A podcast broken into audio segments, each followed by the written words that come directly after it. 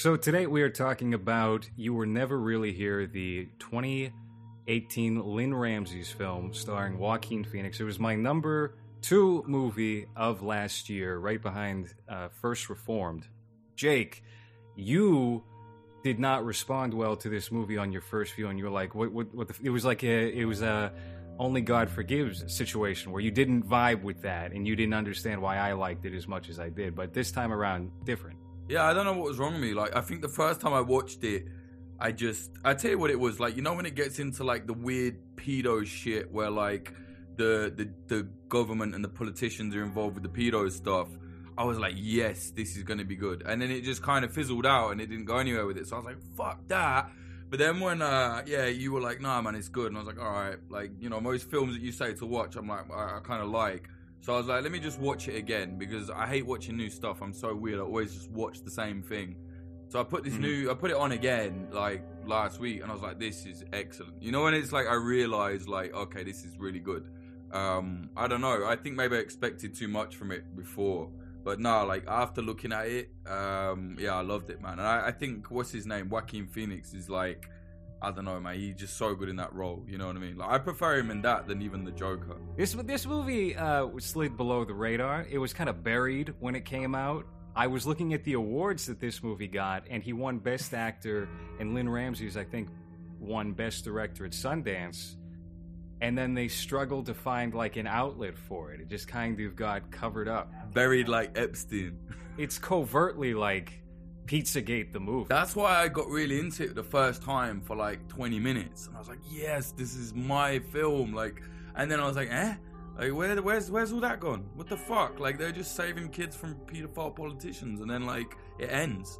Um, so that I think, but I guess like you know, once I watched it, I just thought like the second time I was like, right, okay, it is good but I do wish it was longer. Honestly, like I just think they could have done a lot more with that. You know what I mean? And it's yeah, mm. it, it is kind of. I said on Twitter like um, it's like the uh, the eyes wide shut of the Epstein scandal. You know, because like you know, there's a lot of conspiracy theories around Eyes Wide Shut that is about these weird little kind of sex cults and shit within the government. And then, like, you know, I feel like um, You Were Never Here was kind of like the, the Epstein version, you know, because it's clearly touching on that same kind of story. And it's funny how it came out in the same year, you know, it's very good timing. I'm gonna ask you some questions. How many are there? One guy inside the front door, second guy on the top floor.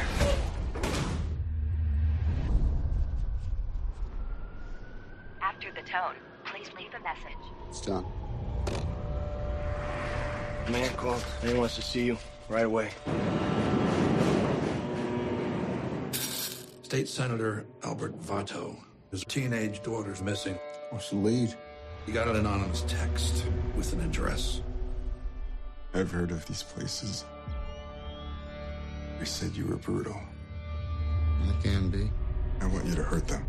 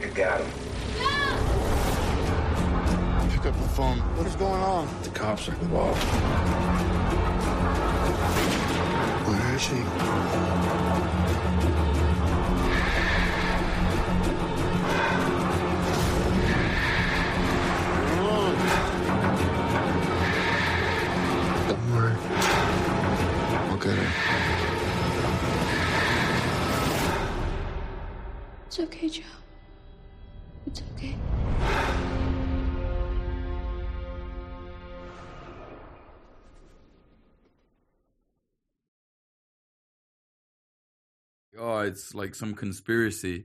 And for years it was like that. And then the Miami Herald did all this work on it. and proved like, nah, this is real. Like, you know, and it was worse than we thought. Like, that to me is one of the most fascinating things that all these things that, to be honest, a lot of conspiracy theorists just threw it out there. Like, oh yeah, they're doing a weird sex cult with kids, you know, whatever. But then it, this happened to be true. You know, it's like, fuck, like Epstein just fucking kids in his temple on the island, you know, like, ugh. I guess it just it, it kind of feels like now that people are realizing that politicians are kind of shitty and they do shitty stuff, and it's like a realization that for whatever reason people are now finding out, and now they're looking into things that politicians did before. When when before, whenever you'll be president, you'll be God. Uh, so I guess I guess it's similar to that, where you know there's a a lot of uh, conspiracy theories that are thrown as you know just crazy talk, and then years later it comes out that there was a lot of truth in what they're saying. The one with this is though, like I think the way Epstein died, is just so insane. Like it's so cra- like what the fucking both the guards fell asleep together at the same time. Yeah. Same time the security cameras weren't working on the most high profile inmate ever. like or at that time. Like oh yeah, that's really just crazy coincidences right now. You know, like come on, man. Like it's fucking bullshit. The whole thing. It, it sounds like the beginning of an episode of like Batman 1966 when the Joker's breaking out of Arkham.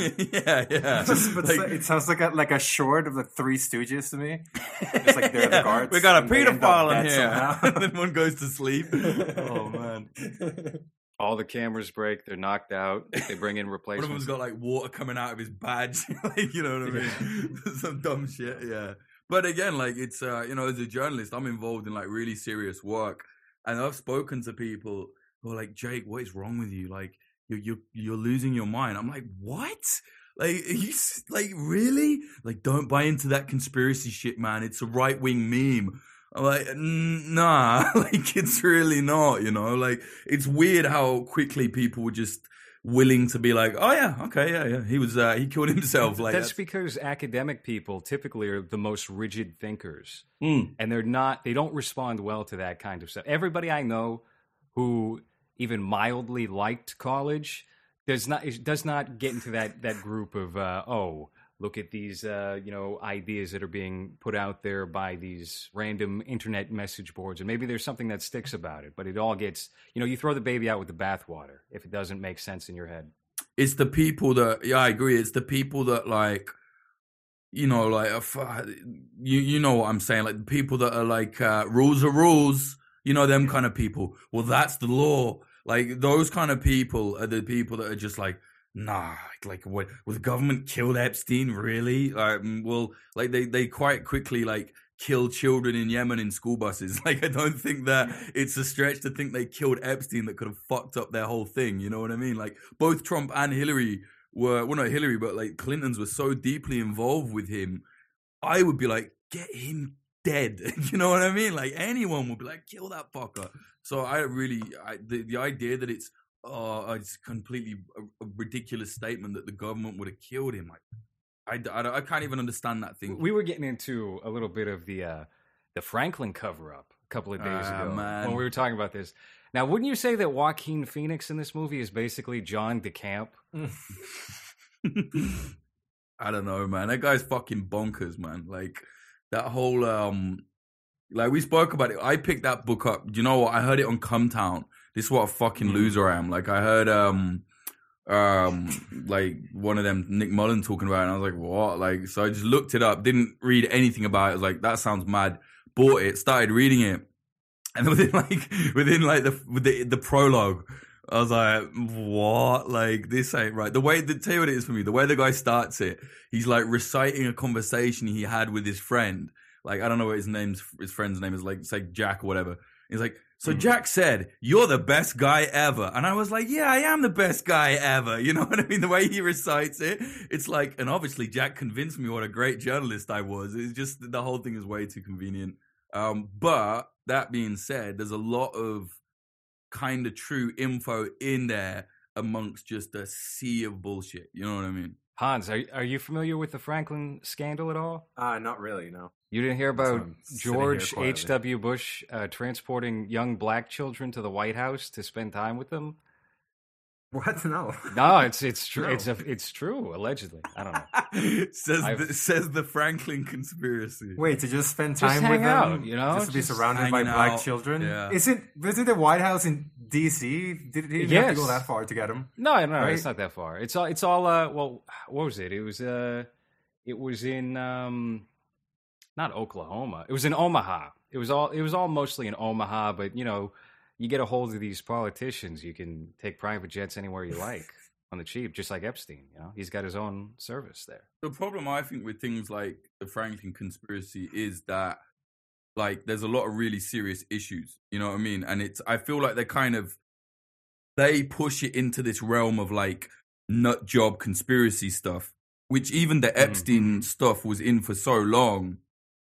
But you know, as we now know, and everybody knows, Epstein was actually doing it. He literally had a child sex trafficking ring with help from very powerful people. Now, that is on itself a huge story. It's like it doesn't help when these conspiracy guys like put some Satan in it, maybe aliens. It's like, nah, man. Like, come on, just it's already insane. You don't need to add like ghosts or whatever, you know. I, well, Hans, I mean, uh, you know, you live in Costa Rica. Do you ever see any trafficking occur in your neighborhood? I mean, there's I I'm I assume there's very shady things that go on there. Not in my neighborhood, but we are pretty known worldwide for underage prostitutes and trafficking. So Is that why you So, moved yeah. there? no, I'm just from here. I just know. I just have friends that disappeared growing up. You know, the the huge. No, but yeah, uh, Costa Rica's known for that. For like in Latin America, it's like you can come here and apparently fuck underage. I'll tell you what. I was at. I remember my aunt took me to the flea market one time when I was eight, and some woman came up to me. I wandered off to go check out toys or whatever. Some woman came up to me and was like, "Hey, you want to come over here?" She, like she was trying to get me to come over to her for some reason, and I was just like, "Nope," and I ran away. And now, I in my head, what I tell myself is that I would have uh, wound up as Barney Frank's sex slave in his basement on Capitol Hill. So I'd have loved that. Eight years old, I'd have been like, "Yeah, this is gonna be great," and then I'd be so upset. like, I tell, I tell you what, I um, when I was in Peru, I was making a documentary there years ago, like 2015, and um, the doc was about uh illegal gold mining and how it's destroying the uh, rainforest. Uh, anyway, but as as a like an A side to that, one day we were at, so so what they do is when they set up these illegal gold mining sites, they literally just build a town at the side of a road.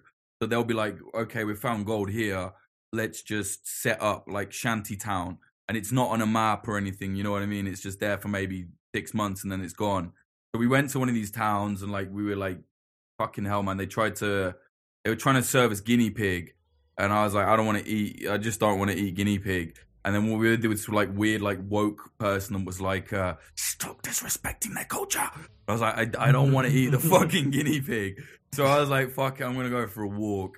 Anyway, I go for a walk. I get talking to this guy, and long story short, the one of the biggest problems was that the fathers were pushing their their young daughters into prostitution like the second they have their period. So if they get their period, they're like, right, now you're going to be a prostitute. They were like 12 year old girls, man. And we, man, I swear down, we wandered over to this like, like, you know, it's like a shanty town, but like the nicest shack, basically, like a long looking, kind of like a saloon from Red Dead. It looked like that, but made out of like pallets. Um, and there was just like fucking like 12 year old, 13 year old girls, like 15 year old girls dressed up like short skirts. And I was like, what the fuck? So I was like, I gotta go and see. And th- this guy was one of the sound guys was like, let's go and have a look. And we just like went in, ducked our head in, and then there was just like gross, like 40 year old guys with like 15 year old girls on their laps. And I was just like, this is fucking death.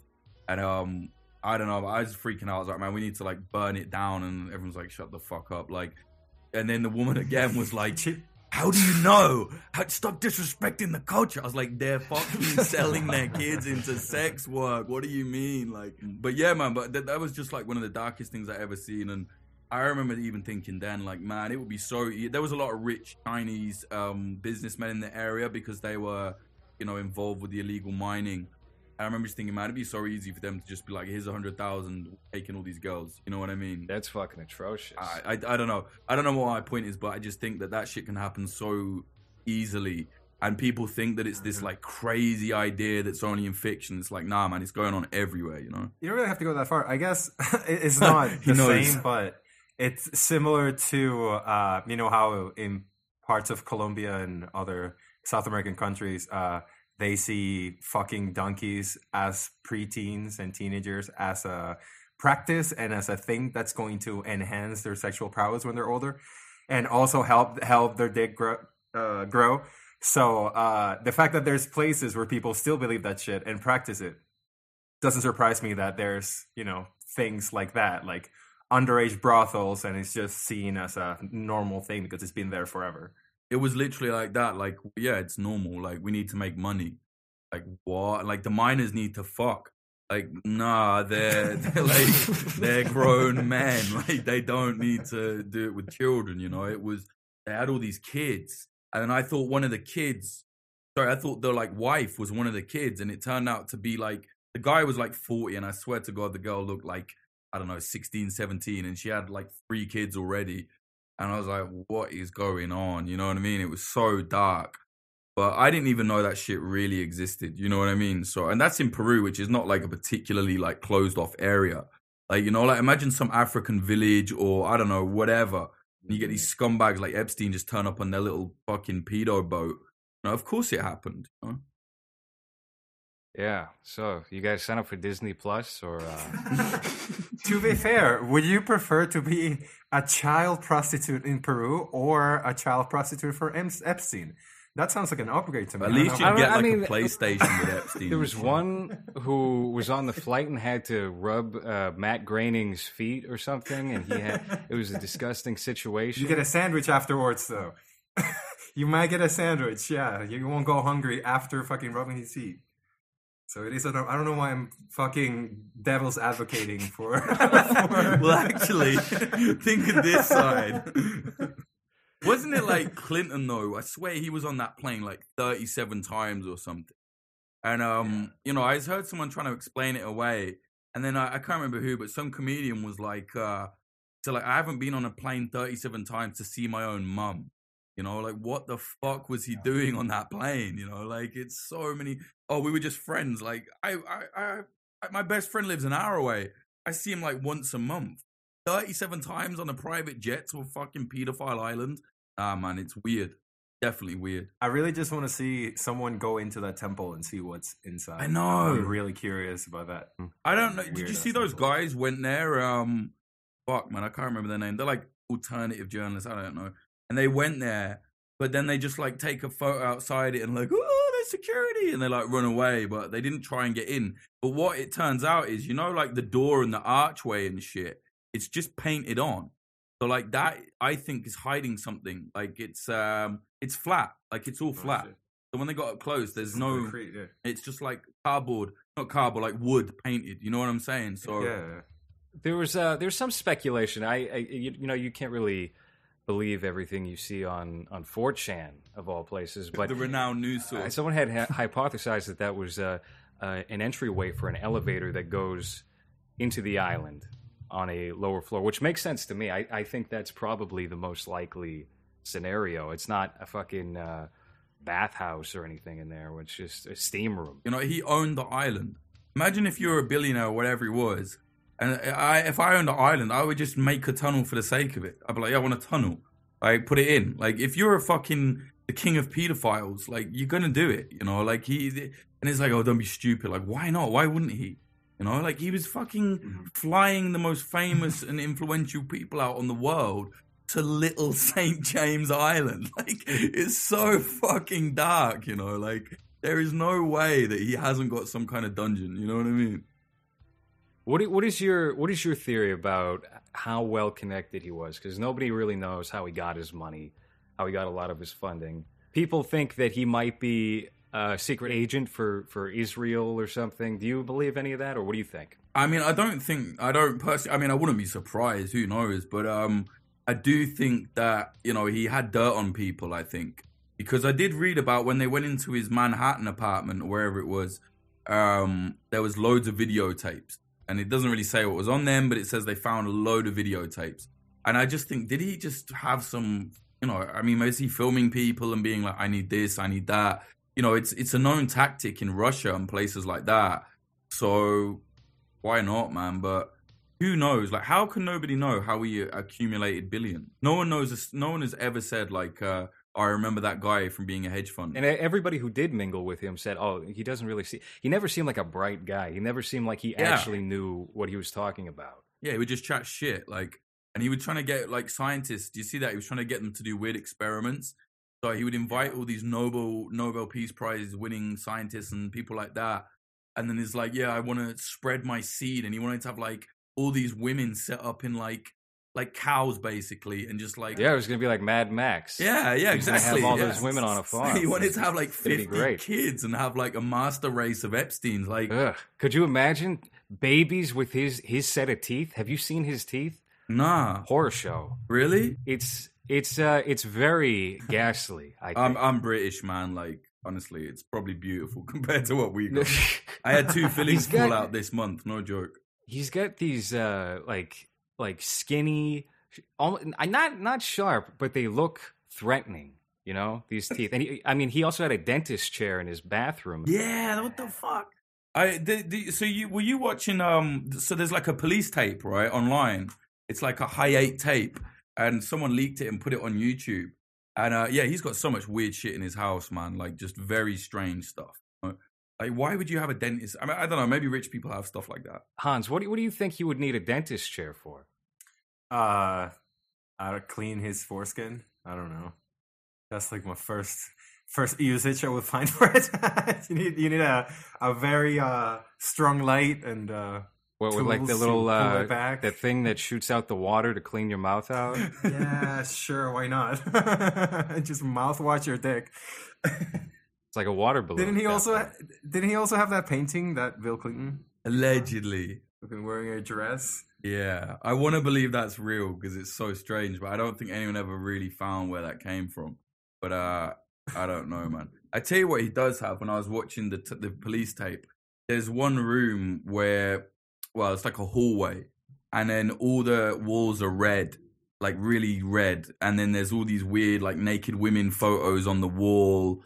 And like, if you notice, actually going back to to the film, um, you, you were never really here there's that. If you've seen that on the hallway, where he when Joe goes in, the main character goes in to start like smashing the heads in of the pedos. There's one shot where it lingers on this picture of like a woman, you know, like a m- naked woman painted on the wall. And uh, in Epstein's little pedo thing, he he had that. Like there's the police video shows all these weird, you know, kind of naked women paintings. Now, there's nothing wrong with having naked women paintings, but it's just like a very weird scene, you know. And I'm not saying they they did it on the Epstein thing, but I think it's just that you know what I mean. It's like the kind of it's a bit of like a stereotypical trope, right? If you got like a pedo dungeon, you would think, yeah, let's make it look like that, like you know, weird women paintings and stuff. this guy has dedicated so much of his time, money, resources, his life to sexual matters. I don't think it's that big of a stretch that that would trickle into just like casual living. you know? Exactly. I, I, so, uh, one, we should probably get get back to the movie because we we just spent about twenty minutes talking about Epstein, King This- pedophile kings, yeah. But and I'm sure it won't be you- the last. We have you noticed that the the more information that comes out about him, the more that it's closer to either Island of Doctor Moreau or Doctor Evil? You know, there's like a weird mix of him and his experiments that you're talking about, and then also he had like an underground lair or an underground thing. So it's very, you know, uh, villain, like movie villain. Yeah, he's like And, an uh, R-rated Bond villain, though. You know what I mean? Mhm. It's like if it didn't, not for the pedo stuff, you'd be like, aha, the Bond villain. And it's like, like we can't put that. Look in at his scar his face. He also fucks children. Yeah, like, Well, you- oh, he's really a villain. yeah let, let me throw this back into the mix though before we do talk about the movie because you had briefly talked about how satanism gets thrown into the pot and it kind of decredits a lot of um, the details that do come out and hans i want to get your take on this as well but we briefly talked about this before but what, why do you think it mingles in so frequently with that and why people are also quick to jump to that Um, I think a lot of it is that people jump on it because it's almost like a subcultural reference. or a pop culture reference, I should- say. So like people see, I don't know, a, a vaguely, you know, like a picture of a black and white tree, and they'll be like, "Oh shit, it's the occult," you know, and it's like, mm, so it's not always, you know what I mean? I think people jump to conclusions, but then the other side of it is, I think that the occult is I like if you're gonna go all out and be, you know, you have all the money in the world, you're gonna and you're the kind of person that goes for like radical and extreme things, and you know, you're a dark, twisted person, which obviously a pedophile is. I think it's not a stretch to just think that they just keep going for more. You know, like if uh, if someone starts on like I don't know OxyContin and then they go on heroin and then you know what I mean, it's like that. They get into one thing and then perhaps they don't believe in the occult, but it's like how dark can we get? Like how fucking weird can we make this? I do you know what I mean? I think it can be that. Um I don't know any pedophiles, but I, I definitely think that you know, like I think there's a different category. There's the ones that are like ill, not ill. I don't want to excuse them. You know what I mean? Like been fucked as a kid and you know abused as a kid, I should say, and then they've they continue the abuse. You know, disgusting as it is. But then there are the ones that like you know Epstein and a lot of the dark web ones that I've seen before when like doing research on stuff where they embrace and indulge it. Like there was this scum, like this scum of the earth. There was a guy in Australia who made this um basically kidnapped kids and made like tortured them, sexually abused them in a little dungeon in his house and filmed it and then uploaded it to this uh pedo pain website on the dark The web. guy who went to Thailand. I don't know, I can't remember, man, but he had a video called Daisy's Destruction where he- Daisy's Destruction. Yeah, he basically Yes, like we're thinking about the same guy. yeah, it's disgusting. Like I think he like kills a baby by like abusing it or something. Just the most unbelievable. You couldn't make it up. You know what I mean? It's so dark. So like there's that like I think Epstein is in that ilk of the guys that are like indulging in the darkness. Like they're not even embarrassed, they're not sickened by it. They're not like why am I like this? They're like yeah, I'm all about that. So to answer your question, I think that kind of mindset occultism lends itself to. Doesn't mean they really believe in demons or or Satan or whatever, but it's just like a, a fucking dark, another dark thing to have around, you know. I don't know. There's there seems to be like some kind of disconnect. Like that that makes sense. But for uh, somebody like Epstein or uh, Ghislaine Maxwell, who you know they're, res- they're they're they're getting money to fund uh, uh, science researches and and whatnot. It seems it clashes against that. But you take a look at her mansion, and she's got weird masks and and uh, you know portraits and whatnot. There's all this weird shit. Mm. So I, I don't know. It, it's the one element of it that loses logic or any kind of sense to me. It's like if a guy is just a sicko and he's got a compulsion and he's been able to do all this and it somehow ties into his bit like there's a there's a train of uh, thought there that is linear and it makes sense to a degree for that individual. Mm. But when you start to incorporate like Jimmy Seville holding satanic rituals in the child hospital basement, you know, and, Yeah, bringing man. little bald cancer kids down, and Yeah, yeah, like doing all he- sorts of things. He he was like literally evil as well. Like Savile was like, uh yeah. By the way, we call him Jimmy Savile. Every time I hear you guys Americans, you're like Jimmy Seville. he sounds like Yeah, a rich hip. businessman. I'm like, Sounds friendly. Yeah, like who the fuck's Jimmy Seville?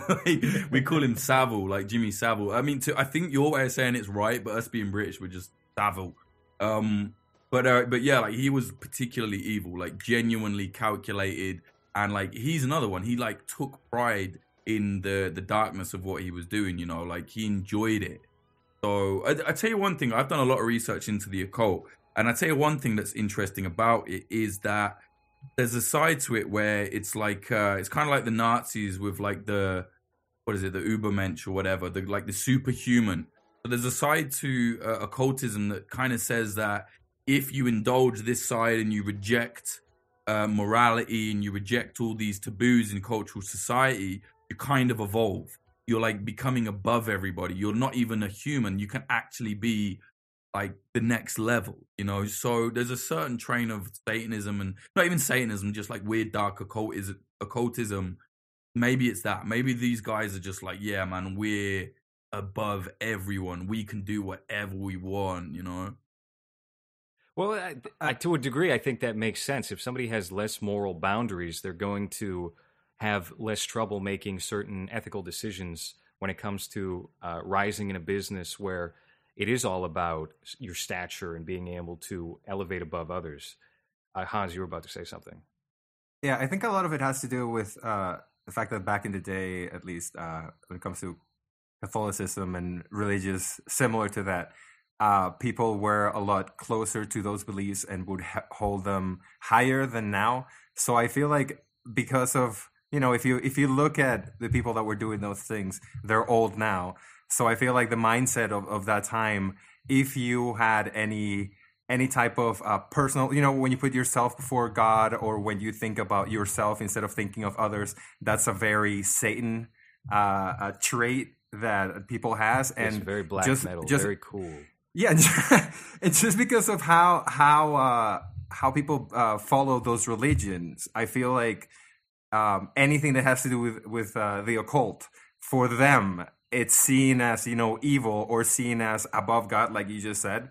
So a lot of it has to do with you know they were older, their beliefs were a little bit stronger. So so when it comes to anything that has to do with Satanism or anything occult like that, is seen as uh, darker, I guess, than now. Because I mean, now you can see a, a, fucking cover of a black metal album, and it's darker than anything that you'd see in one of those rituals, I guess, unless you talk about you know the actual sacrifices. But uh, uh, I think that that might be why, uh, or that's my theory at least. Where uh, because even now, uh, at least in countries like where I live, the mention of of Satan, even the name, it's still seen as like, uh, oh my god, I have to go pray because you said Satan's name. Yeah. Uh, so maybe come some of it is related to that. I'm not. I mean, I'm not entirely sure, obviously, but I, I think a lot of it has to do with you know the H and uh, how that was seen before.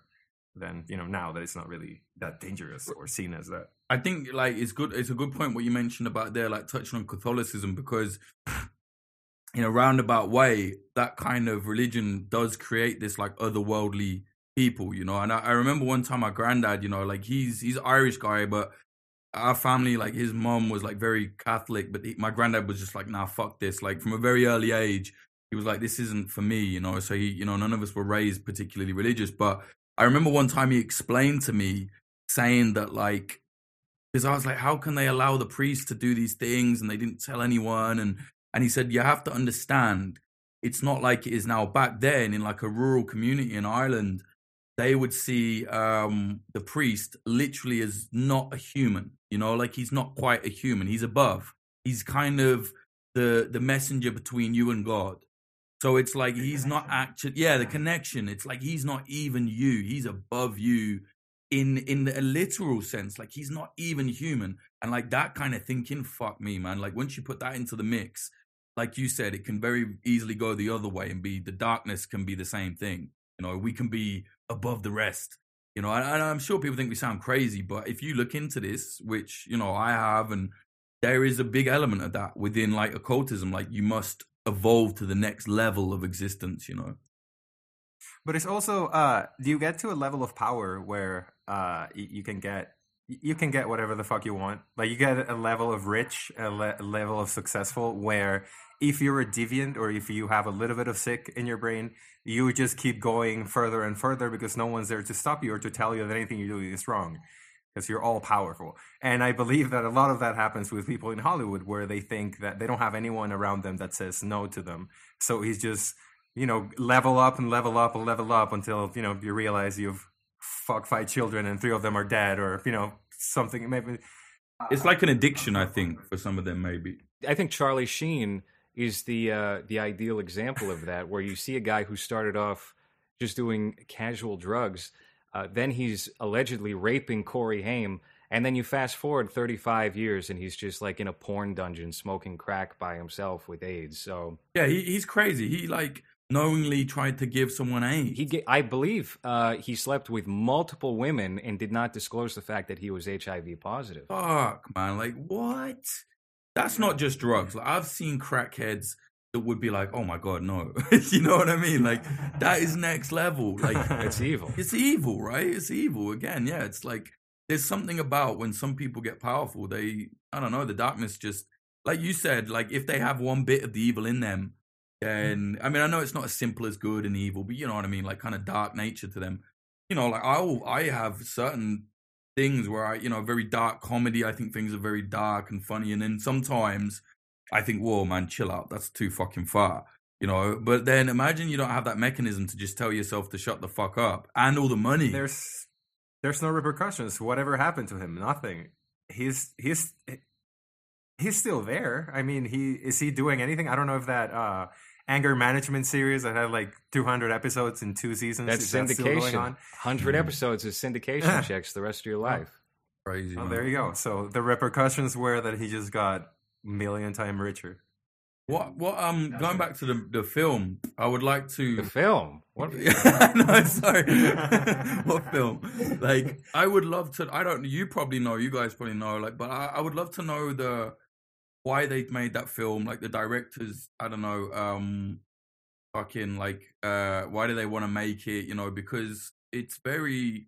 I don't know. Like we said, it key. It ties in. It's very um. What's the word? Like the zeitgeist at the moment. It's it's perfect right now. You know. But again, it Yeah. did kind of just get glossed over. But I think uh, more so in retrospect, after the the whole outcome of the Epstein thing, where he committed suicide, and you, you see the result of uh, the senator who hires Joe through that agency, he commits suicide as well, and the way that things unfold, it just seems. I think to the average viewer of this movie, they would receive this in a way where this is more realistic now than it may have been when it came out in theaters early last year, back in like January or so. Yeah, like incrementally, that kind of thing is becoming more known. I th- I think the whole Epstein situation has broken the, I guess just like the the mainstream. Uh, how can I put it? Like the the asleep nature of a lot of people who maybe wouldn't have given kind of similar to the JFK assassination and how that woke up a lot of conspiracy theorists to be like, okay, well, there's certain aspects of this that don't make sense, and maybe I don't trust the government or mm-hmm. media or whatever, whatever as much as I did three months ago before all these details came out. I think that has been the case with the Epstein thing. Then again, uh, I know plenty of people who don't know anything at all about Epstein, who've never heard that name before in their life. So it, it's it's such a weird. It's difficult to gauge like the pulse of the country or the Western world as far as these things go. Um, but I I do think on the whole that's the case. Yeah, I I think you're right though because I I wouldn't have really I was I don't really think about it, but recently like my best friend, he's uh, a very smart guy. He's not really into the kind of weird internet shit like I am. He never had MSN, you know, like a, a normal mm. human being. you know what I mean? And he's like kind of, he you know, he's got Instagram. He doesn't really give a shit about it. you know? MSN was never a thing over here. It was always AIM. I know MSN is big with Oh, AIM, yeah, like, but we had MSN Messenger, but AIM, I had AIM, uh, but like, You Americans. Yeah, like, but when it happened, he was saying to me like, "You're insane. Like, what the fuck you on about?" And then recently, he was like, "I've just looked at it. Like, yeah, he so badly didn't kill himself." I was like, "Thank you." and he was like, "Yeah, like he was so clearly." And he, this is like one of the most straight thinking guys I know. You know what I mean? So yeah, it's. I think you're right. Like Your country's um, so big that you can never know. I don't know. I don't think you can ever know what you know. Uh, uh, even a large part of the population is thinking because there's no way of you to contact them or, or have them contact you. Uh, there's a lot of people that don't even have internet. So what? How do you know about them? You know. Yeah. So uh, uh, it, it's difficult. I'm, I'm sure that the coast, if you ask about Epstein to anyone in either coast, they'll know. But someone in Montana, why would they care about Epstein when they have to, you know, think about milking their cows or whatever the fuck? This is me stereotyping Montana. I do think it's kind of universal though that kind of normal working people, you know, they have their radar on with like rich millionaires. So I do think there's quite a, maybe that's not right in America, but I think in Britain, quite a lot of people would be like, yeah, I'm, I'm not surprised that they killed him. You know, like they're quite, quite, um, quite happy to believe them kind of things. It's not too outrageous for the normal person here. You know, like I think there's kind of, um, maybe there's more of a natural kind of rebellious nature to certain parts of society, but I don't know. I think some people are quite willing to like take on the idea that yeah, like there was a pedophile guy and the government killed him. So, uh, do you guys think that Hillary Clinton's running for president? I think she's gonna. you? I yes. I, I I think so too. Actually, She was on Howard Stern recently. She's trying to get hip. She's gonna come and do some dabs like five years late. you know what I mean? you come out like, how about the Simpsons? she's looser. You know, she's uh, the cool wine mom. She- she's gonna come out with some bullshit. Like it's gonna be amazing. if she gets beaten again, Uh, here's what I think is going to happen. I think the debates are going to conclude, right? And no, like it's going to be the same as it is now, where everybody's just like dejected by everybody on that stage. And then Hillary's going to come out, and they're going to grandfather her in. She's going to be the nominee again, and I, I, I don't know. She, she. I mean, crazier things have happened. I think she would have a better shot this time. yeah, I think so. Yeah, Really? Yeah, she, she killed Epstein. She's an American hero now. killed the world's most infamous pedophile. Well, I mean, yeah, she killed a pedophile, but maybe she should kill her husband as well to just do the whole nine yards, you know. He's innocent. I just, uh, I, I just, I would like that just to see what uh, Bernie people would do to see her do that thing again, and then just to see what would happen if she They'll loses do the, again. they'll like do the how- same thing as last time. They'll either write in Bernie or they'll cave and vote for her because they don't like Trump. That's what they do. Yeah, they fuck Bernie like she fucked him so bad, you know. Like she, I don't know. She, I, I really think that she would do anything to stop him. You know, nearly as much as Trump. I think. She probably uh, sprayed him in the face with cyanide, and that was that heart attack a couple of months ago. Yeah, he did. It's like it, the yeah. Iceman. I, I mean, I couldn't. I wouldn't be that surprised if like Hillary's just like get him. you know what I mean? And it's like, yeah. Could I have a spray? up, Bam! Straight in his face. He's fucked. I won't be surprised, man. Um, I was gonna ask you about the film. Yeah. By the way, um, what did you think of it as like um cinematically and all that shit? You know, like I I, I don't know as much about films and shit as you like at all. And what did you think of that? This was not the movie that I expected it to be. So I, I it, it came out and had a limited run in theaters, like most Amazon movies do, where they'll play them for about a month or so uh, throughout the country. I think they just want to net that two week window so they can have a shot at Oscar nominations eligibility. So I I was staying in Boston at a hotel with my girlfriend, and I wanted to go out, go to the movies, go do something. And that was the only movie that was playing after a certain hour. So I watched the trailer. I was like, all right, that, that, that seems pretty interesting. I had seen a couple of like screen caps, a couple of posters. And the vibe that I had gotten from the trailer was that this was going to be like Taxi Driver or Old Boy. You see him just kind of like brooding with the hammer and he's going to beat the shit out of people. He's going to rescue a girl. And um, so I was like, okay, I'm in for that. But it turns out it, it's much, it, it seems like a more delicate movie. It's a slower movie. It's more of a character piece than, I guess, centralizing on the plot itself. And that seems to be where it lost you maybe the first time, where it's not exactly about this big conspiracy cover up thing. It's more about how this guy is dealing with a really bad situation at a turbulent time in his life and his mother passes away because of his job essentially and his everything is falling apart for this guy at a rapid speed and he has to make a decision to either cave to that or uh, save this girl and potentially blow things up even more.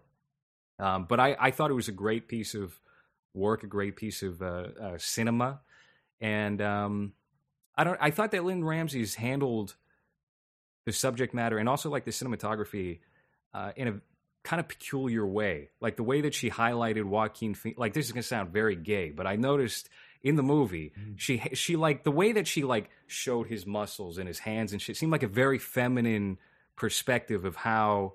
Uh, a director might do that as opposed to like Michael Bay and uh, Megan Fox has her oiled up uh, breasts bouncing on top of the car or something as she's walking over to Shia LaBeouf, your pal Shia LaBeouf. Didn't didn't you didn't you say you talked to Shia? LaBeouf? He got got in touch with you. That his fucking like his dickhead manager. No, not even his manager. His business partner was like, you know, when he did that, like, um, put that flag up. It was uh, fucking. He will not divide us. That's it. Yeah, sorry, he will not divide. Us. So when he put that up, Lucas, po- no, not Lucas Pope. That's the guy that made Papers. Anyway, some guy that is like came up with that idea, like thinks he's a visionary, and it was at the time that I did that investigation exposing that militant Nazi group in America, Atomwaffen. And he like messaged me and was like, "Great work, bro." And I was like, "Oh, thanks, mate. Like, appreciate that."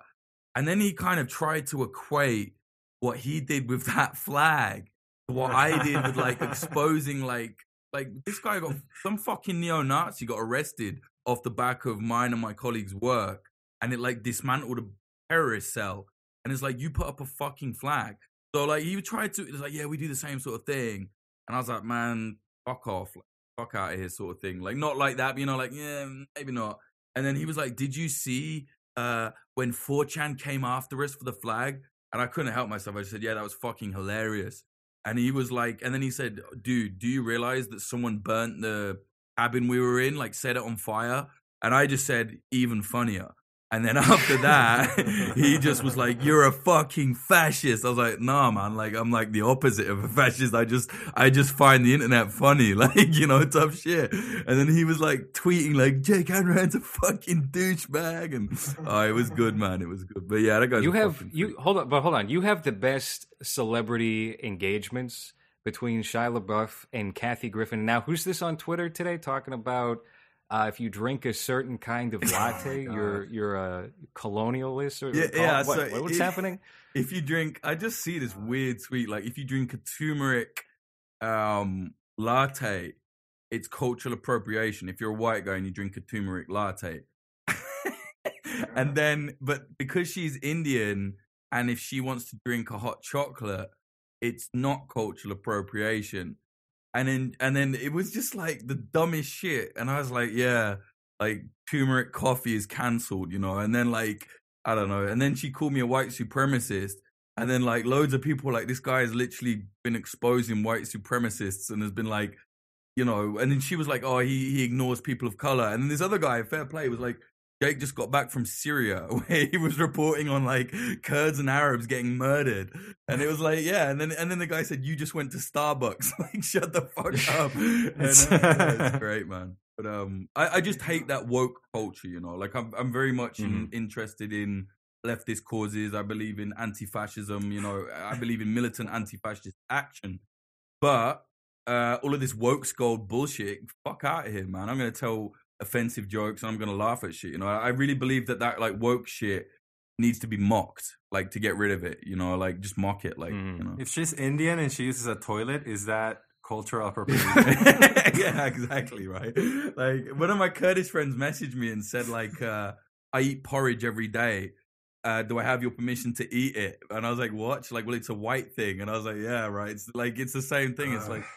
Like basically, someone put up a good meme, and it was like you know, like the the black hand, white hand, you know, holding hands uh, meme, and it was like uh, white supremacists on one side, and then it was like overly woke people on the other, and the connection was like multiculturalism is bad. it's like, yeah, that's literally what they're arguing, you know, like The uh, the I think it was the Predator meme where you have Carl Weathers and and uh, Yeah, yeah. Arnold Schwarzenegger. Arnold. That's it, yeah, yeah, that's it, man, yeah, yeah.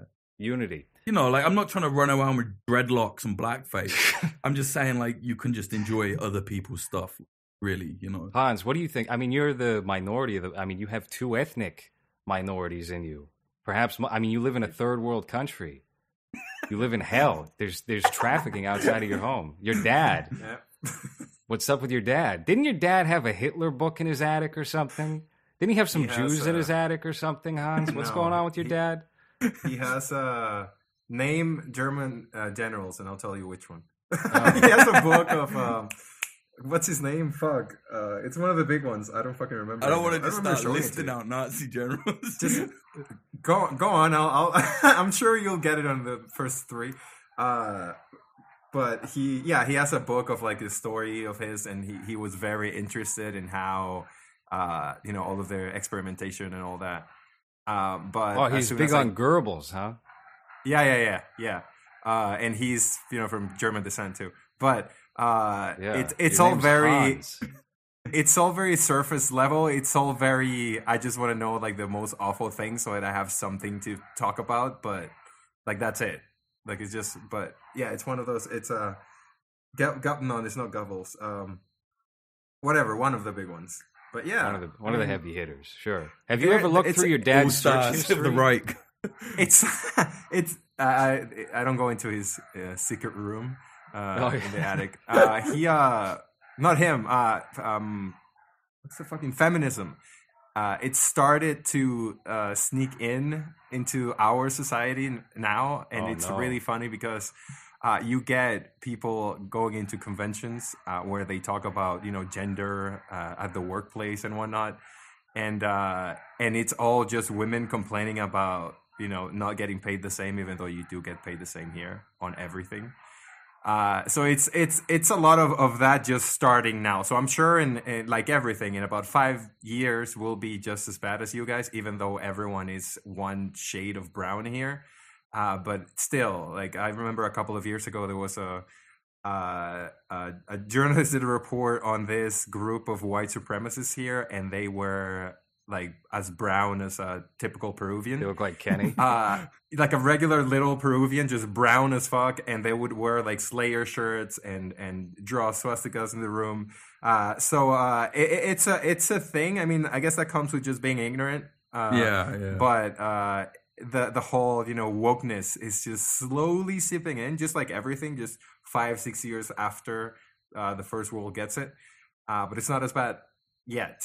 Yeah, I, I was uh, I was reading uh, the Japan Times today, and they had an article on feminism in Korea, and they had this, this they interviewed one woman with a bowl cut, and uh, she was like, "Yeah, I'm a straight woman, but I don't have any interest in being in a relationship with men because men sometimes look at revenge porn." Is that was it? like- that was that was the article. Right, okay. It makes me laugh because um, it's funny when I was in Syria with the, you know, like they have uh, the Kurdish fighters, they have a lot of female fighters, and they have a very good system over there. Like they have a thing called jineology. It's like feminism, but just an excellent version of it. It's not like white Western feminism. And I was talking to them, and it somehow got onto this. And one of them said, like, we're thinking even of stop using the feminism word. And I said, why? Excuse me. And they were saying that, like, well, in the West, you guys were like, men are trash. And she was like, we love our men. Like, our brothers have fought and died for our freedom. They were like, we couldn't imagine saying something so terrible, you know? And they're like, what does it even mean? And I was like, well, I don't know what it means. Like, it doesn't mean anything. And it was really interesting to see their perspective. You know, like women who've been treated horribly in the Middle East, literally taken up arms, fought for their lives, like for ISIS. And even they're like, nah, man, like men are not trash. like, you know, that's a, that doesn't make sense. That's not an ideological concept. It's just a buzzword, you know? So, and to be honest, what they're doing is real, you know, like they're really integrating women. And there is a bit of like, you know, kind of a, a the kind of tongue in cheek, like fuck men, but it's, it, they're so friendly and nice. And they try and like explain to you, like, no, it should be like this rather than just being like, oh, typical man, you know, that bullshit. Like, it, it doesn't help. It doesn't help anyone onto your cause by like attacking them, even if they are a fucking misogynist prick. It's like you, you have to come away, come around a different angle at it. Do you know what I mean? And it's it's, but but like you said, a lot of it is um just I think it's just a, a culture now, like a subculture, the American Western shit. You know, like there, there's a good sorry, there, there's this one thing I heard right. Uh, uh, this one thing I heard was like a good saying where it's like liberals. Basically, the way to sum them up is like um we just need more female prison officers. you know what I mean? Like, Yeah. not abolish the prisons, not like fix a new system, like more female serial killers, you know? I honestly think that it's just a different reality of it because on those places, you depend on each other for your life. Hmm. Like if your partner is a male, you depend on them, otherwise you're dead. So it doesn't really matter what's between their legs. Uh, you have to work together, and yeah, sure, you probably give each other shit and and uh, and uh, crack jokes or whatever, but you depend on them. On this side, uh, you have a privilege so high that you're complaining about the fact that when you were a, a little baby, your parents painted your room pink, Right. and that's your struggle. Yeah, you know? exactly, So yeah. so uh, it it definitely has to do with that. Just the the life that you we live. So what you're saying is we need more suffering, Hans. Yes, a hundred percent. Yeah. Well, of course, you guys live a very cushy life, and that's why there's so many complaints about. But here, that don't okay, but here's the matter at all. thing, and this might not actually apply uh, for you, Jake, since England is a lot smaller. I think America is just too big for that right now. So if that were, if if something terrible were to happen here and it were to like linger for a while, I don't even think that kind of unity would help things come together in the same way that it would in one of your two locations. But what about like 9-11? Like, like 9-11 Yeah, was a big unifier. For a know? couple of years, for three or four years, Yeah, like three years. Yeah. The crime went down, and then all of a sudden it just came back. again. Yeah, everybody was hot on the uh, the wars and all that, and then uh, 2004 came around, and that all flipped for the most part, Right. or at least the the uh, the culture in the coast at least flipped on that, and it's just been the reversal since. Also, I think that the fact that you guys are saturated with things every day. Like every day is a new scandal, every day is a new thing, every day is a new thing that you need to be scared about, every day is a new thing that's going to kill your children. That you don't really have time to process anything because you have to start worrying about the next thing that's going to come in the news later. Yeah, we Uh, all get so to that- chill. Go see a good old fashioned movie, right? Yes. Go Did you guys see that tweet from Trump today? And No. The Greta Thunberg uh, uh, tweet that he put out. He Oh. he, he said something uh, fantastic. I, I really en- enjoyed it. But uh, yeah, I, I get the idea. What did he say in the tweet? Yeah. Roma Downey, Mark Burnett's wife, uh, tweeted out, "Congrats, Greta Thunberg, about the the the uh, Person of the Year title." So Trump quote uh, quote tweets that saying, "So ridiculous. Greta must work on her anger management problem, then go to a good old fashioned movie with a friend!" Exclamation point. Chill, Greta, chill! Exclamation point. Oh my! Did you see she uh she updated her Twitter bio? to, Yeah, uh, I did. Working on my anger management. I did wonder what that was about. Now I know. That's that's quite funny. Yeah, yeah, yeah. There's a really good um. There's some weird video came out recently where there's a, a girl in Finland or some shit, and it looks she looks just like Greta from the side, but she's firing like I don't know, she's shooting on a shooting range, and like all these like um green anarchists that I know have like turned it into a meme, and they're like Greta's Greta's finally come to the green anarchist side, and they're like Greta's like you know leading the uprising. And then like a lot of these weird liberals on Instagram were like, "Why is Greta shooting a gun? What the fuck?" And it's like not even her. Like it was pretty good. But, uh, but yeah, well, I think like just fucking leave her alone, man. Like fuck's sake, like just leave her alone. Like I mean, Yeah, Hans, I saw those tweets that you put out. Kill, bullying, die, kill die, Greta. Like bitch. what was wrong with you? Die, bitch. You die, you white bitch. you fucking colonialist or whatever. yeah. this conversation would align better probably with uh, First Reformed, the Ethan Hawke, Paul Schrader movie. Uh, did you did you ever see uh, First Reformed, Jake? nah, man. What is it? It it's essentially exactly what we're talking about. It's somebody who gets crazed about uh, the environment dying, and he works for a, a church that is owned by some big company that is poisoning things, and then he becomes like a, a suicide bomber. I know about this. It, it's from like the nineties or something, right? No, no, no, no, No? This came out the same year as You Were Never Really Here. Oh fuck! No, I don't know about it. Then. It's a pretty good movie. There's some moments that are maybe uh, a little cheesy, but for the most part, it's a it's a great film. And Paul Schrader's crazy. Paul Schrader, he takes Ambien and he goes on Facebook and he's like, "The revolution is coming." He's a director. Yeah, he's a he's a director. He did uh, the the movie he's probably most famous for is uh, writing Taxi Driver, but he also directed Hmm. a great Richard Gere film that came out in 1980 called American Gigolo. yeah, yeah. I know about that. Fantastic opening sequence to that film. He's done um, tons of movies. He's worked in the business for about 40 years. Great writer, uh, hit or miss director, but when he does hit, it's usually very good. He's got another good movie called Dog Eat Dog with Willem Dafoe and Nicolas Cage that came out a couple years back. That's interesting. Got interesting editing and cinematography. Something I was going to mention about um, you were never really here. I just remembered. Um, I didn't really understand the plot of the film properly until I started reading the book. You know, mm. and I think that I- I'm kind of a dummy. I think in terms of films, I need shit explaining to me. So when he's in the cupboard, you know, when he's putting the bag over his head, like I got it. Like some for some reason he hid his head in a bag when his dad was beating his mum, but it didn't. I was like, is that why, or is there some other reason? Like, you know what I mean? It didn't quite. And then there's the weird scene where you keep seeing he finds all those girls in the truck. Like I presumed it was he was a policeman and he found them, but it, they never really explain it. You know what I mean? Now I get it with like underground or more arty films, and they they don't generally explain stuff like that. But I I wouldn't have minded at least I don't know at least something explaining a little bit more because I was like, okay, I get it. This guy's all fucked up. There's a reason he wants to help you know young girls get away from pedophiles. But I was like, nah, it don't really make sense. And then I started reading the book. I'm only like two chapters in, and straight away I'm like, right, got it. That makes sense. Like, you know what I mean? Which it's not, for me, it's not a great way to have a film. But I again, I'm kind of stupid with films. You know, I don't know why I need a lot explaining. Well, th- this movie is actually a pretty interesting choice for Lynne Ramsay's to tackle. She's more of an abstract director. Ah, okay, that makes sense. And obviously, you read the novella, and it's more like a pulp novel. Yeah, it is. Like, like it reminds me a lot of. I had um, mentioned uh, the Poirot series and Yeah. uh, Sherlock Holmes and, and all that, and I guess to one degree it's like that. But it kind of reminds me a bit of Columbo or Kolchak, the Nights, which were like TV shows in the '70s, where it was a procedural where he's looking into a case this week and he does Mm. that. And like I'm big on those older types of shows. Yeah, I used to love and that the yeah, the novel reads more in vein of that, and apparently there there's still going to be uh, a second book that's coming out relatively soon. I'm kind of curious about the whole process that this movie was birthed from, though, because the no- the novella wasn't even out when the movie uh, came out in theaters. Like it was, um, I believe. No, I was gonna say, yeah, that, that that's weird, right? It says um it doesn't say based on the book, it says the book is the movie tie in. I was like, what the fuck does that mean? That's not exactly the case, though. So traditionally, you either have a, a movie that's an adaptation of the book, or you have a novelization, and those were huge in like the '80s. You know, you could get a novelization of Halloween Three if you really wanted it.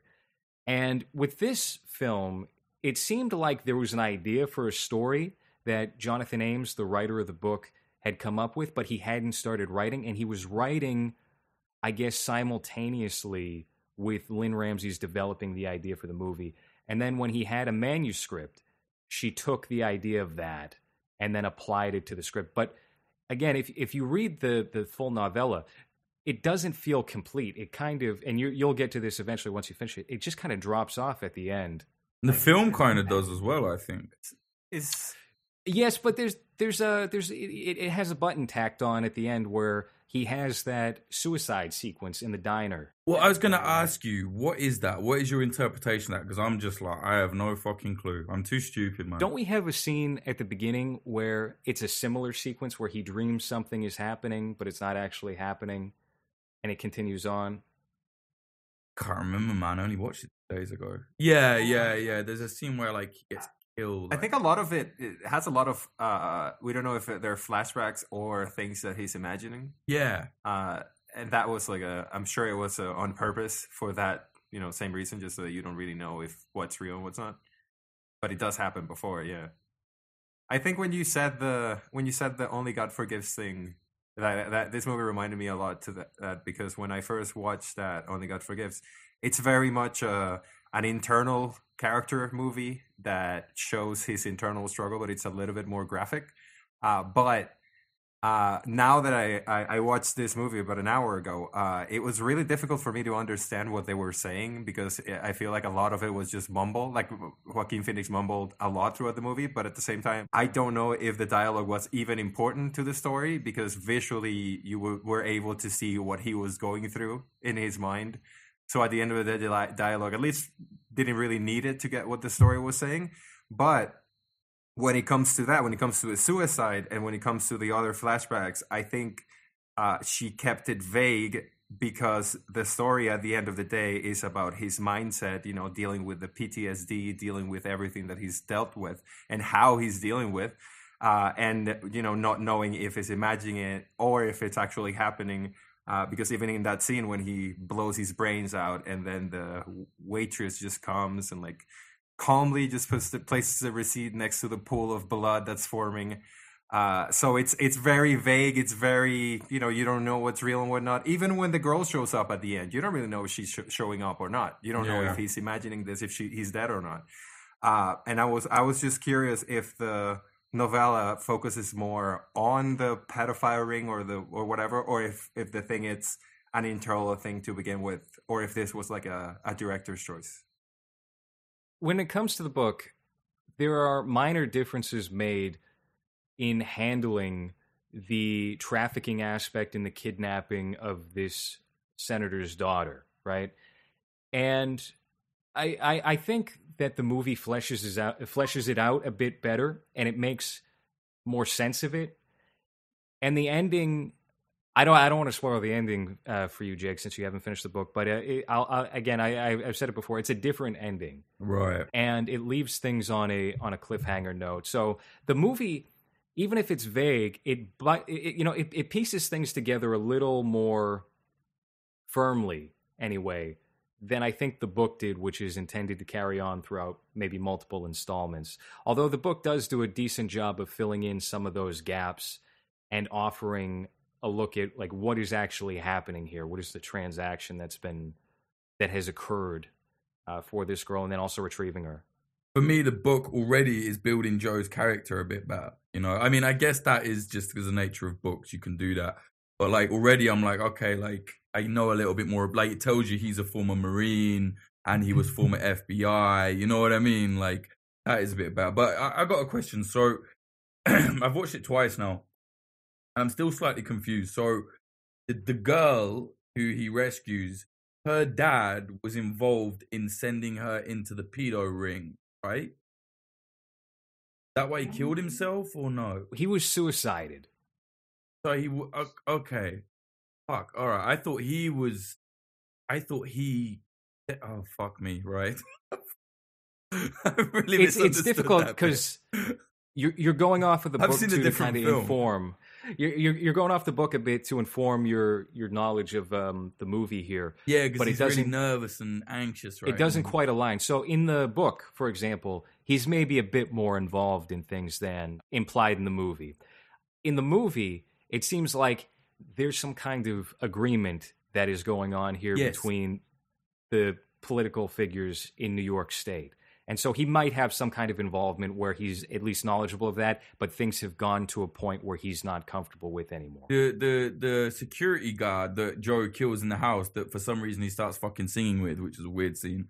Um, I didn't really like that scene. I felt like really like in this gritty movie you want to do some like fucking I don't know like some arty shit. But anyway, Joker shit. yeah, like it's kind of feel like Joker shit. Joker Like. There, hey, you know, there's a lot Singing of overlap with this movie and Joker. There's many uh, mirroring aspects, I think, Oh, yeah. to these two films. yeah, But uh, continue, Jake. Yeah, sorry, but that but that security guy says that the dad got cold feet, and then he's like the other guy that they go and get the girl off. He's like, oh, it's he's her favorite. So that's what I thought that like you know he said he wanted out, so he knew there was something going on. You know what I mean? Like I'm sure that's what they meant. Um, but maybe he I don't know he didn't know his. Yeah, I feel like there was some agreement. Like he let his daughter get fucked, then he could get some kind of power and it was just it was a bit you know that scene didn't really make sense to me but that's what i interpreted as anyway because like what did he mean he got cold feet like he knew about it So I think it was going to lead into something that was maybe more uh, long term or permanent, as opposed to just molesting the yes daughter. yes yeah he backs out. He winds up suicided, and that's what causes the mess that unfolds. Now, everything that takes place at the mansion where Joe is handling things, we don't know how much of that is real, how much of that is imagined, how much of that, uh, you know, because if I recall, he walks in and most of them are already dead, or the or the politician's already dead. the girl killed him with the razor Right.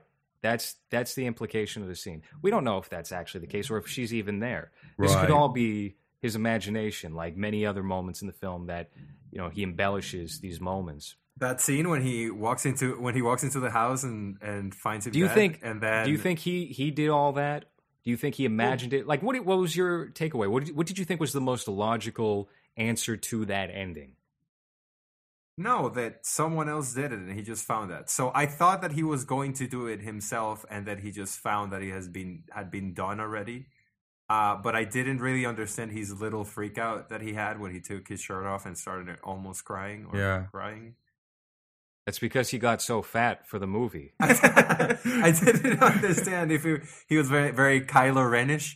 Uh, I couldn't understand if uh, if it was chest. because you know the the the pressure of doing it. You know, he was lifted of him, or I, I don't know. Like I that that maybe because after that, after that, there's a scene where he's like at a dinner table, right, and then the girl shows up. she's eat well she's eating like the way i saw it was i like he goes in there he goes to kill the guy but she ha- she has a razor right you remember that she she has a razor in her hand so she took that out of the bathroom killed him and then i thought maybe he's crying because it's like i should have been here first she shouldn't have had to kill anyone you know like that's a pretty nasty thing for an abused girl to even have to do but yeah and then you find her eating dinner it's like what one one thing I will say though, I thought that scene was amazing.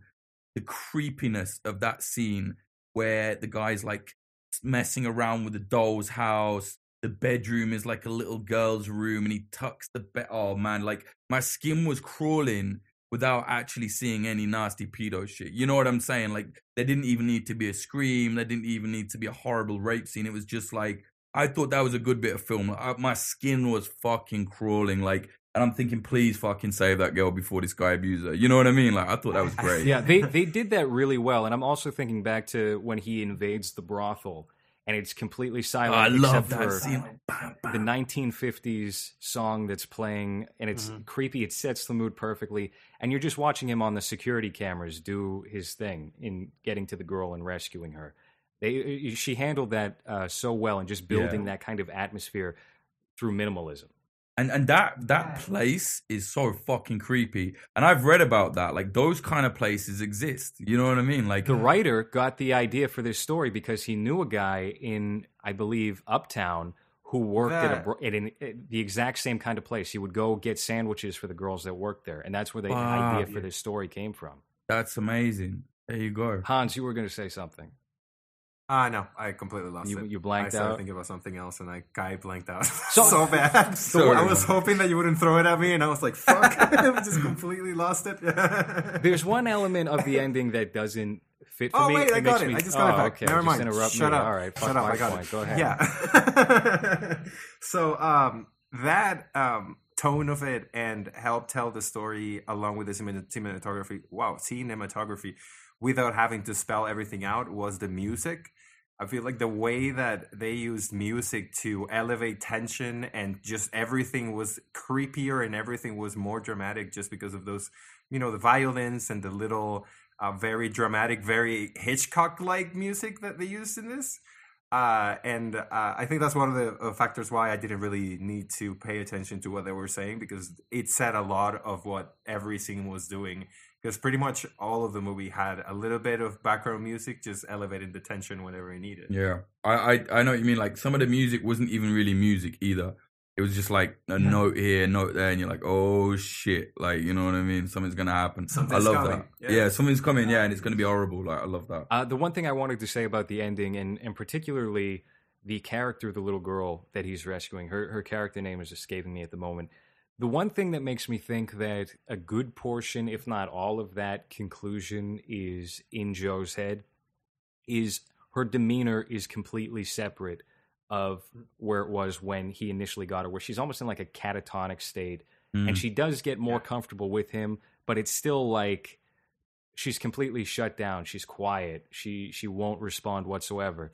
And it's such a polar opposite uh, personality change that she undergoes there at the end, where it's like she's, you know, I, I, uh, I was trying to think of the the name of that uh, uh, child murderer movie. Uh, what was it? Ophelia. Leon? Le- uh, for sure, Oh. sure, Leon, Leon. Whatever. Leon. Yeah. Um, sure. uh, where she's like that and she's cool, calm, and collected, but in like a sociopathic way, like she's mirroring Joe, Yeah, almost as if it, it. It almost seems to me like Joe might be. He might be like mirroring himself onto her, and how maybe he wishes he was as a kid when he was dealing with the abuse that his dad was dealing out to him and his mother. or so, she's she's killed her, the rapist, the pedophile that abused her, and she's like killed her oppressor. but then she's free. You know what I mean? Maybe that. I don't Sure. fucking know. But yeah, I, I I know what you mean. Like that was like it's a different person. You know what I mean? It's like, huh? you know what I thought was really Wait, good so- dark scene when she's sitting in the car and starts kissing him, and he's like, no, no, no, no, no, what the fuck? I was like, oh my god, that's. I, I've read about like stuff like you know like pedo cases, and I have a friend that works in like care and stuff, and that's that they that happens. You know what I mean? These children mm. are, think that they have to do that to everybody that shows them affection.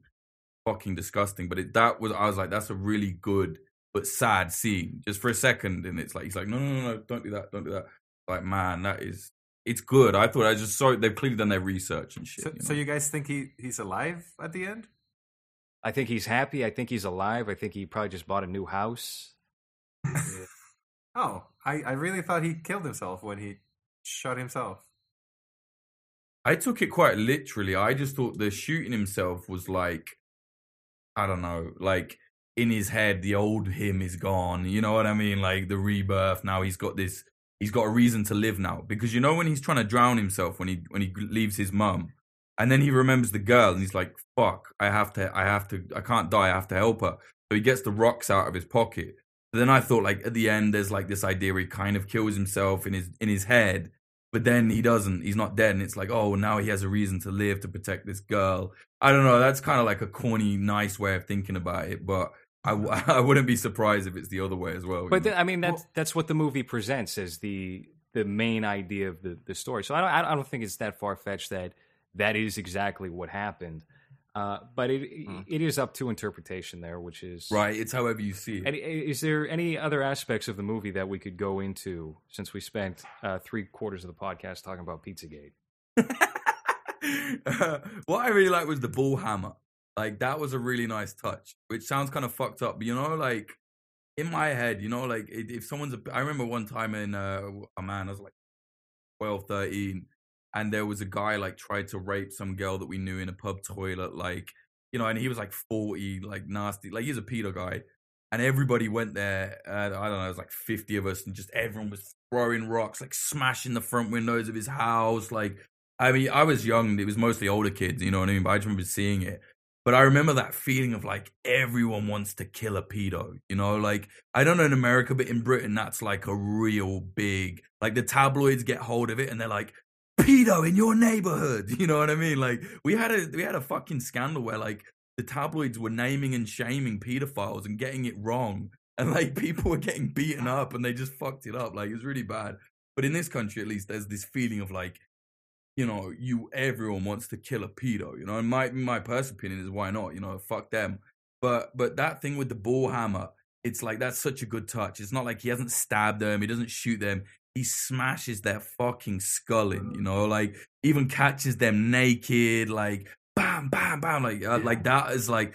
I was like, yeah, man. Get I love them. that aspect about this movie and about Old Boy and, and Yeah, other films yeah. where it's this sloppy, scrappy nature where you just use what you got and it's not the most convenient situation for anybody to be in, but the violence has to happen and it occurs in such like a realistic manner. Yeah, all that bullshit like a silence pistol. It's like, nah, man. What I find interesting as well that like um it's I I mean I'm probably wrong, but I haven't seen many films where they kind of like show a hitman as I think more like what he really is. You know, like Hitman isn't that bald cunt with the barcode. You know what I mean? Hitman is real Hitman, a literally like Joe, right? Like some fucking ex marine who wants to like you know, fuck his mum or whatever it is. He has that weird relationship with his mum. Like, you know what I mean? It, it felt more real. Well, maybe if Vincent Gallo ever decides to release the rest of his films, he's got he filmed a third movie that he'll never release because he doesn't think we're deserving, uh, where he plays a hitman. Really? And he goes, yeah, he he has been shooting. I mean, he's been active. He's been shooting movies in secret, kind of like George What Lucas does now. And he said. The the public is evil and they don't deserve his movies, so they're just locked in a vault, uh, probably until he's gonna die, which is You know, terrible um, and sad. Catcher in the Rye. Yeah. You know, uh, so J.D. Salinger, the the guy that wrote that, he was the same. Like towards the end of his career, he was like, nobody deserves this. In fact, it wasn't even that. He was um, it was a part of that. But then it got to the point where he was like, real art, you just do it and you don't show anyone. I, I I just remember reading that when I was really young and just thinking like, what a fucking asshole. And some people are like, that's so cool. I'm like, nah, man, he just up his ass. That's so wanky, you know. like that's why I didn't like Only God Forgives. That was a wanky film for me. It was Hey, like hey, I that- know no, you that's love a- it. that's man. a- that's a classic. It was like Nicolas Winding Refn like wanking all over the. Like, come on, like what do you think? What do you think happens to every guy that bought the drive jacket and wore it earnestly? How, Yeah. what are they doing now? They're, they're That's what I want to know. in diners being like, "Want to fight?" And people are like, "Sorry, what? Yeah. Not uh, a nothing, It's just a nothing." f- like, a f- a fat kid that can't even close the jacket. Some His guys in a wheelchair is like, "Want to fight?" He he uses the same weapon in Drive, and he threatens Hmm. to remove the guy's teeth, the, the Mhm. ball pin hammer. So I love Drive. I remember those Drive jackets though; they were like hundred and thirty dollars, and now you Yep. can go on Amazon; they're like eighteen bucks. Yeah, and you still look like a polyester. You look like a dweeb. Uh, I don't know. I do need to watch Only God Forgives again. I think I saw the trailer and was like, "This going to be the." I was like a big, you know, Nicolas Winding Refn fucking fanboy, and I watched it and was like, "Eh," you know what I mean? I was like, It's what? exactly what you said. It's him just jerking off. Yeah. No, I it's, like not, it's not though. No, but Yeah, there's plenty of better examples of that. I'll give you an example. Look, there's this movie um, he did that was called Fear X that came out in 2001, uh, 2002, actually. It was uh, written by Hubert Selby Jr., who wrote the book that was based on Requiem for a Dream. Oh. And the movie's very good, but he tries too hard to be David Lynch in it, and it Uh. doesn't even feel like Refn, and Uh. it gets ultra pretentious. I, I've I've uh, conditioned myself to like the movie, to like all of his movies. really. Would you suck his dick if you met him? I, I imagine his penis kind of looks like his head with the, the fucking the chinless No neck. lumps. That, yeah, exactly. Where you he just has find that out he has Ebert. balls, and that that is actually the dick with a face at the top. He's so peculiar. Like he he's uh I've I've watched some documentaries on him and he's just like he's got a very attractive wife, but he never spoke to girls before like before that. Right. Like he just randomly awkwardly asked her out and he plays with like Legos at age Oh, 45. Very autistic. It's uh He's from fucking Denmark, isn't he? yeah, yeah, yeah. He's in Death Yeah, Stranding. course. the Have you ever game. met anyone from Denmark? What are- they all play with like. Legos? yeah, they're all very peculiar. Yeah, they are pretty. Yeah, no, I agree. They're pretty fucking odd. He's in Death Stranding, you know, the Hideo Kojima game, Yes. and like yes. that is that is the definition of like a guy just having a wank into a video game. You know, like I enjoy it, but I, I like anybody that's like, "Shall I get it?" I'm like, "Don't fucking get it." It's the dumbest thing. It's the most pretentious thing, but I enjoy it because it's a really weird story. But he's in that quite a lot.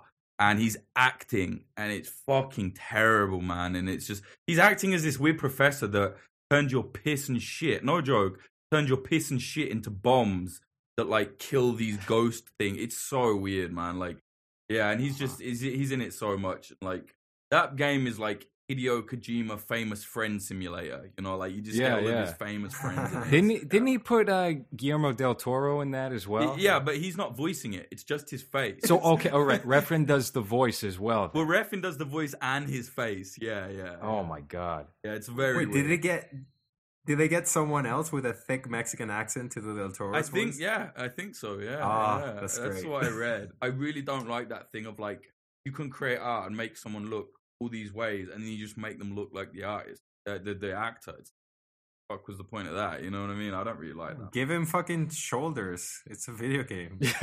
make him make him look human. God Give him a jaw, for, straighten for his posture. you know? though. Sure. to, to uh, just to go back to the point though of the idea of like, okay, well, real art is the art you never let anybody see. I agree that that's a ridiculous notion. Uh, however, I mean, in I, for, in Vincent Gallo's case, just to play devil's Ah, here we advocate go. here, Uh-huh. uh, Yeah. he he was like one of the first guys to get like the vitriol of the media for really just for being himself. Like I mean, he's a guy I look at is like maintaining his actual self and working in Hollywood for a while. He, he he didn't play the fucking game. Uh, Mickey Rourke is another guy like that. And the thing that occurs with all of these people is they get weeded out and they wind up doing like bottom of the barrel shit just to make ends meet. So for him to be able like, yeah, I'm going to continue to do what I'm doing, but I'm going to make all my money in real estate and buy properties in shitty low income areas and wait for that to raise up, which is what he has been doing. Uh, and just keep these to myself. Like, yes, there's a, absolutely a masturbatory nature to that, that he's just sitting around watching his own films for no one else to ever see. Yeah. But I understand the pathology that would lead him to make that kind of decision, at least. I think, yeah, I get you, but I think like real art is like things that you make not to make money. You just make it. But then if you can make money from it, that's great. You know what I mean? But like he's gone Yeah. one step back. He's not even trying. And it's not even about the money, perhaps. Like he's got money. It's about like showing the world, like, you know, like, wow, this is a fucking cool film. And it might inspire someone else to go and then make a cool film like Vincent Gallo. He doesn't even know. You know, for all he knows, he could inspire a whole new underground movement of cool filmmakers just with this one new film. Probably not. But not even letting it go out there. It's just like it's just weird, man. Like it's a very. I'd like him as well. So I think he's by, cool. by your definition, then, do you think that art has to be available for absorption? I don't have. Otherwise, it's not art. I don't think it's not art. I just think it's better when it is available. I don't think that art is just the creation. It's the way people interact with it as well. You know. Um, Mhm. So you know, like 'cause it inspires people to do things, and it creates a culture. It can create a wave. That for me is a real cool part of it. I like that idea that you know, like I like shit you do, man. I'll like look what you're doing. Like your fucking comfort systems has influenced the way I edit popular front. Like things completely different. But it's like that to me is cool. Like, ah, I like that. I'm gonna do this, I'm gonna do that, I'm gonna use that in my work.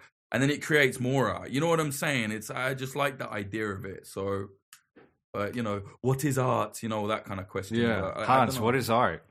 Hans, what is poetry? I think I'm just okay with not having more than one Vincent Gallo out there, so I, I don't have an issue with him not releasing.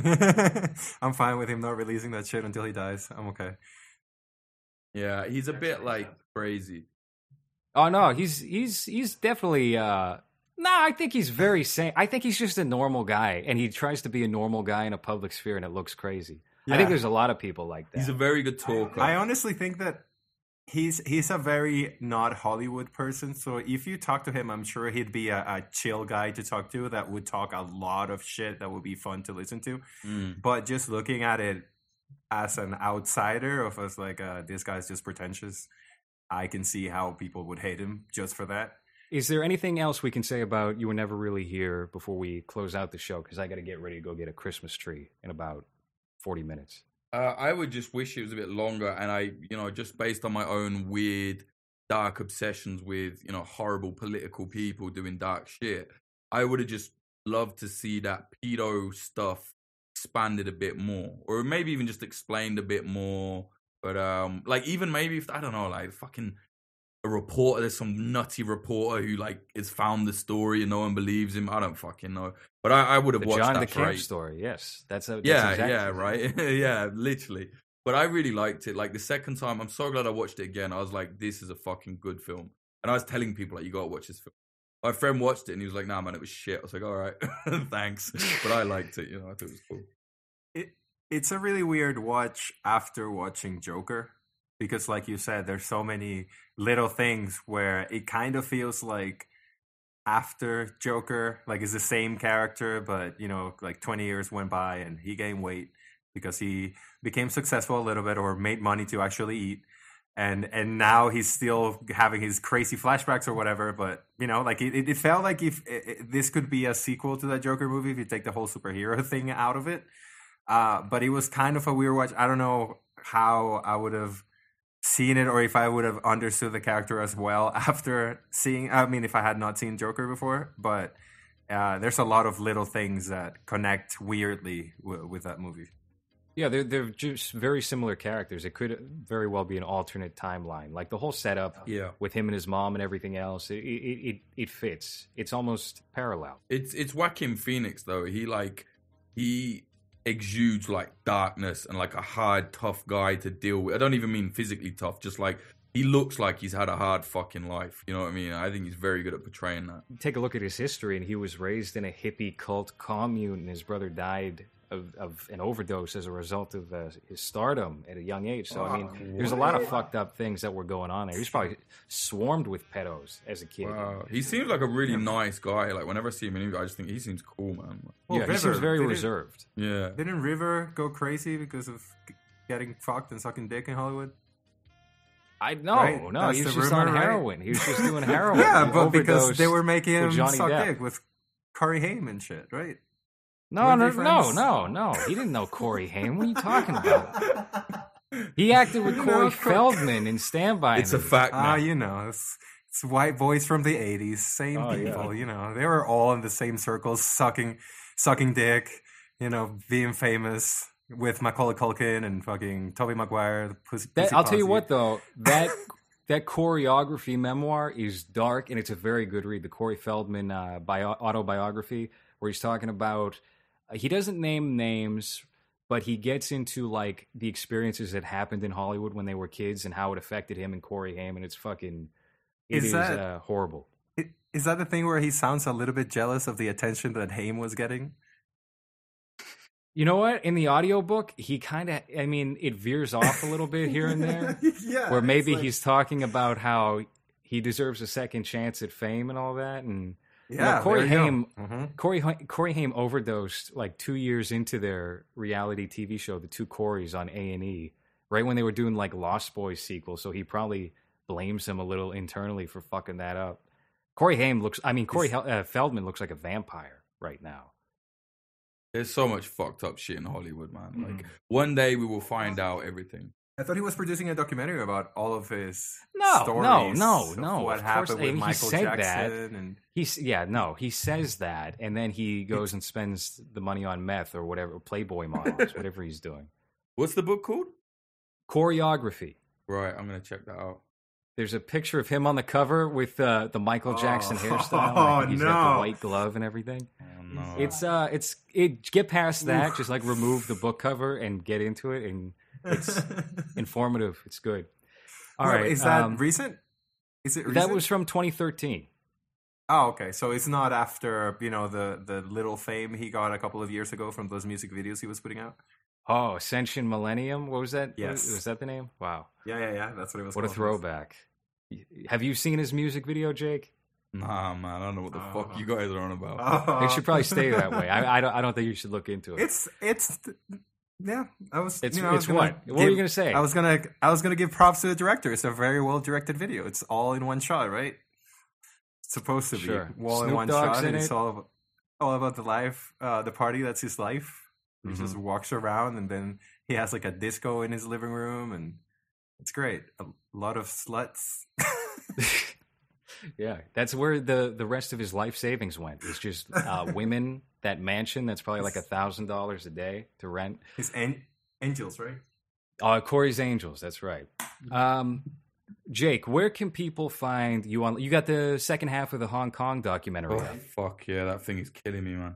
Yeah, man. Um, just go uh, popularfront.co, uh, and then or just on Twitter. I'm uh, Jake underscore Hanrahan H A N R A H A N, and you can just find all my shit from there, man. What's going on with the Hong Kong documentary? You seemed uh, not enthused about that. What's up? Oh man, I'm fucking sick of editing, man. fucking every time I edit something, I'm like, right, I'm gonna get someone to do it next time, and then I'm like, nah, I can do this, I can do this, and then I'm just looking at it like I want to fucking scream. You know what I mean? Like I love editing a trailer, and then I'm like, fuck this. you know what I mean? Like I don't know, it's tiring, man, and it's so much work, and I got to do all the other shit at the same time. I enjoy it to a degree, but you know when you're like finicky, like you have to turn this bit of volume down and then blend that bit in, and oh, Is there going to be a part three? yeah, yeah, in 10 years. no, part three will be out before Christmas, and that's the final part finished. Excellent. That first one was. I haven't watched the second one yet, but the first one was easily your best documentary you've done. Yeah, thanks, man. I'm definitely like, like since um since you put me onto Final Cut, I've learned that fast. Final Cut gets so much shit, but again, Why? I've said it Never many times. crashes. Those people, they don't know what they're talking about. Final Cut is so far superior. Just like the render times are are, are so much better. Incredible, yeah, incredible. Just Hansikant on on everywhere, and uh, follow the low risk page. I'm sure you'll be able to find me from there too. Yeah. And uh, join our Uh, Hans, join I love Facebook your group. um your YouTube thing. Like that is the funniest shit. I've watched that so many times. Where you know this skit where you're trying to be a YouTube star. You're like hit subscribe, hit the bell. Like, I fucking love that, man. We're, we're doing uh, one more for the end of Comfort Systems. That's going to be Oh, a Christmas it's version so of that. Yeah. Press subscribe. Is that my thing? I fucking love that. Like, every time I watch that, I'm dying, man.